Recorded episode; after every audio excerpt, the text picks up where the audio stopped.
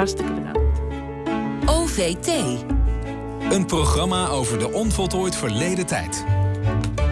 Het is iets typisch Nederlands, maar niet iets waar we nou bijzonder trots op zijn. De caravan. Sterker nog, de sleurhut, zoals Joep van het Hek de caravan ooit heeft genoemd, wordt gezien als een symbool van burgerlijkheid. Onterecht, zo vindt historicus Margien den Hertog. En zij schreef een kleine cultuurhistorie van de caravan. De titel Een thuis op wielen eerherstel voor de sleurhut. Goedemorgen Margien. Hoi, goedemorgen. Ik ben dan natuurlijk toch wel heel benieuwd. Ben jij zelf ook een groot caravan vakantieganger? Nou ja, ik ben, ik noem mezelf een busmeisje. Mijn ouders hadden vroeger uh, een HI, zo'n Franse boevenwagen, snack, snackbar zit er ook vaak in met van die ribbeltjes. Die hadden ze zelf ingebouwd. En uh, voorin zaten drie stapelbedjes waar mijn broertje en zusje en ik in sliepen. Um, maar we konden daarmee wel, net als de eerste caravans, gewoon overal staan. Toen nog begin jaren zeventig. Dus op een pleintje op een dorp in Frankrijk. Of midden in Parijs of aan een beekje. Dus dat had wel dezelfde idylle en ook hetzelfde soort gezelligheid om, om met z'n allen in zo'n kleine ruimte te zijn. Ja, precies. Dus, Nou ja, dus het is, het is, eh, ik zat altijd te denken van, goh, het is wel goed. Het geeft je genoeg sympathie voor het onderwerp, maar ook nog enige distantie als wetenschapper om er uh, als buitenstaander naar te kijken. Ja. Uh, ik ben wel benieuwd, wanneer is de eerste caravan eigenlijk ontwikkeld? Hoe oud is die caravan? Nou, wat wel als een oercaravan wordt gezien, is, is, uh, is een, een soort ja, zigeunerwagen van een uh, Engelse oud marinearts en uh, jongensboekenschrijver, een soort Engelse Jules Verne. Um, die is de eerste die zo'n wagen heeft laten bouwen om er gewoon in zijn vrije tijd iets mee te laten doen. Dus je had natuurlijk wel Cynthia Roma die en circusartiesten die rondtrokken in dat soort dingen. Maar die woonden er gewoon in. En hij trok rond om, de, om van het landschap te genieten en om zijn boeken te schrijven.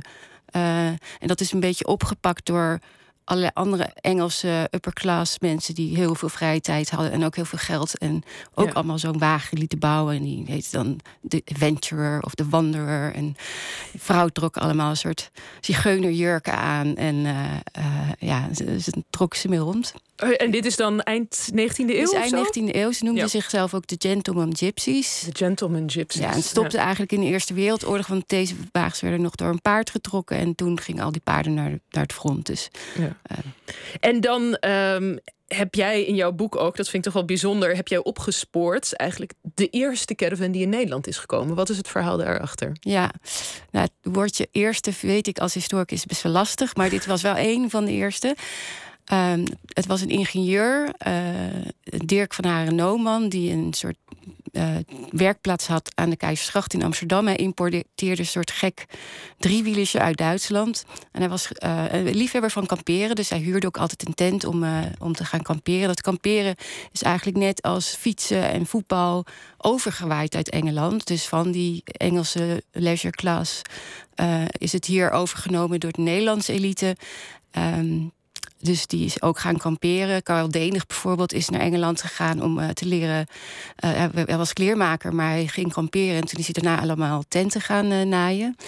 En nou, Van Nooman had een Belgische vrouw.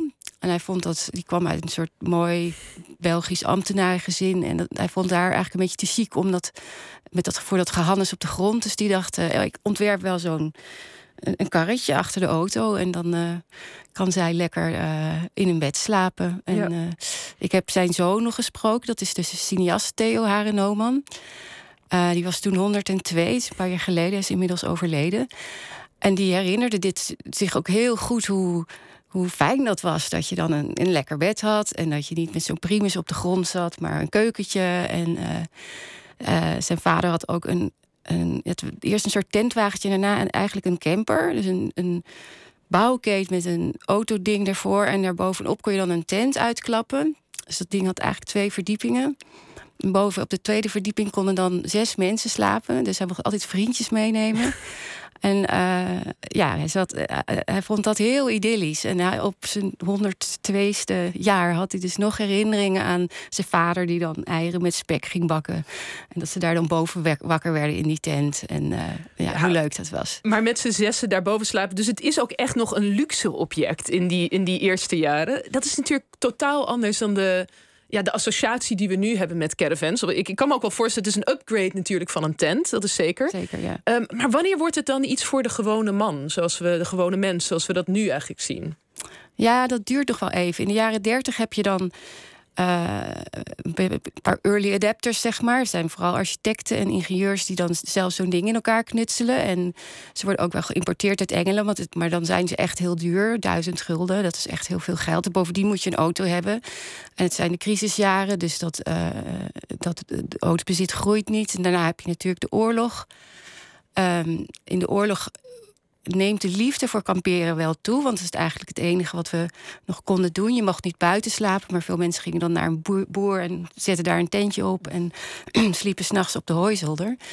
En eigenlijk na de oorlog staat de ANWB meteen in de startblok om dat uh, verder uit te bouwen. Maar dan is de wederopbouwtijd. Dus uh, we moeten het land opbouwen. Al het geld gaat terug in de economie. En de lonen worden niet verhoogd. Dus eigenlijk is pas eind jaren 50, begin jaren 60 dat het een beetje begint te kriebelen. En dat de Nederlanders denken, we, we hebben geen zin meer in dat uh, harde werken. We willen ook vrije tijd. En dan krijg je de vrije zaterdag. Dus dan kun je een heel weekend weg. En dan begin jaren 60 ook de eerste echte loonsverhogingen. En dan gaan we allemaal eerst een wasmachine kopen, een ijskast en een televisie en dan een auto. Ja, en dan een caravan. En dan de caravan is de kroon uh, op, op, op het, het, burgerlijk leven in zekere zin. Toch, wat nou zo bijzonder is aan, aan, uh, aan Nederland... is dat wij, wij zijn het land met de grootste caravandichtheid. Zo beschrijf jij. Ja. Hoe verklaar je dat dan? Want wat jij net zegt, dat denk ik van dat zou toch ook voor de Duitsers, ook voor de Fransen kunnen gelden. Waarom zijn wij zo uh, verliefd geworden op de caravan?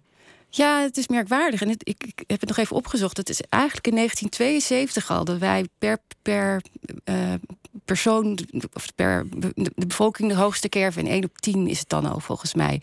En je ziet ook, uh, in 1950 zijn er 1000 caravans. In 1960 uh, zijn er 12.000. In 1970 zijn het er 100.000. Dus ja. het groeit echt exponentieel. In 19 nu midden jaren 80 zijn het er 600.000. Tegenwoordig weer 450 of zo. Dus ja. het is heel wonderlijk ja, om daar nou een Nederlandse volksaard aan te koppelen. Ja, dat willen we natuurlijk heel graag. Ja, dat weet ik. um, ik, zal, ik, het, aantrekkelijke van die kerven, daar ben ik ook wel voor gevallen, is een soort subtiele balans tussen vrijheid en veiligheid. Dus je kan nou op avontuur en je bent buiten, maar je hebt wel een lekker bed. En als het regent, dan zit je droog. Uh, je gaat naar Europa of je gaat naar Italië, dan neem je wel je pindakaas en je aardappels mee, maar je eet ook spaghetti en pizza. Dus je kan de hele tijd wisselen tussen. Uh, ja, tussen avontuur en, en even weer lekker thuis zijn. Nou, maar heet het ook een thuis op wielen, mijn boek. Ja, en ik denk dat dat de Nederlands heel erg aanspreekt. En het is natuurlijk ook niet duur. Het is ook niet Inmiddels, duur. Ja. ja. Je kan een tweedehandsje kopen en dat is echt duur meer. Dus het is, het is ook een soort democratisering van vakantie die, uh, die er is geweest met die caravan. Ja, dan eh, kan ik misschien, zal ik voorzichtig nog zeggen, het is misschien een beetje polderen inderdaad wat dat betreft. Tussen twee dingen gaan zitten. Maar ik zal je niet ertoe dwingen ik om ga dit... ook uh... niet over de VOC-mentaliteit Nee, nee, nee. nee. Laten, we, laten we daar niet over beginnen in deze context. Tot slot toch nog even, je, je boek heet Eerherstel. Uh, gaat over eerherstel kom, kom nog even met een pleidooi. Waarom moeten wij toch anders gaan kijken naar die caravan... die toch een beetje ja, wordt, neer, wordt neergezet inmiddels... als van ja, het is een beetje burgerlijk, een beetje truttig. Waarom moeten we dat misschien meer omarmen, onze caravanliefde? Ja, het is vooral het imago, hè, want ondertussen caravan Nederland rustig door. Uh, um, nou, ten eerste is het, is het redelijk milieuvriendelijk. Als je een beetje geld hebt, ja, kun je een kipje kopen. Die kan achter een elektrische auto. Um, en ten tweede, ja, je, je, moet gewoon het avontuur weer gaan opzoeken. Dus uh, niet van tevoren een camping boeken, maar gewoon een caravan achter je auto eh, hangen en dan naar Frankrijk rijden. Zoals we vroeger altijd deden. Zie je een bordje camping en sla je vier keer rechtsaf. En dan kom je op de camping municipal. En daar is het eigenlijk altijd leuk en heel verrassend. Uh, nou, en daar hoef je dus eigenlijk alleen maar je stoeltje buiten te zetten en een koud biertje te pakken. En, en iedere keer weer van een nieuw uitzicht genieten. Dus ja, ik okay. uh, zeg ik, doen. Heel goed. Je komt precies op het juiste moment voor de zomervakantie. Dank je wel voor okay. dit uh, pleidooi, Margien den Hertog. En het boek heet dus Thuis op wielen. En dat ligt vanaf 24 juni in de winkel. Ja, dinsdag is het. Ook oh, vanaf dinsdag.